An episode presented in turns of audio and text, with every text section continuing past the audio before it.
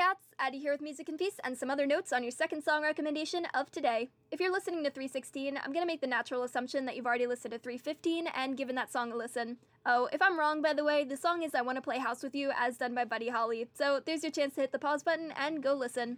Alright, back, listened, or maybe already listened and are getting annoyed with me, or maybe just didn't listen and don't plan on it anyway. In any case, I'll just keep talking, no dirt off my trail.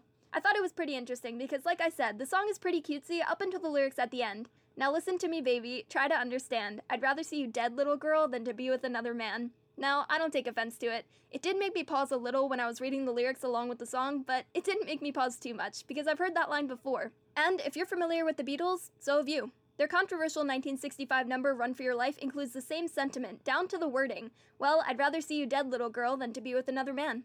This kind of reminds me of how Bob Dylan writes music take a song you already know, da da da da, and make a new song.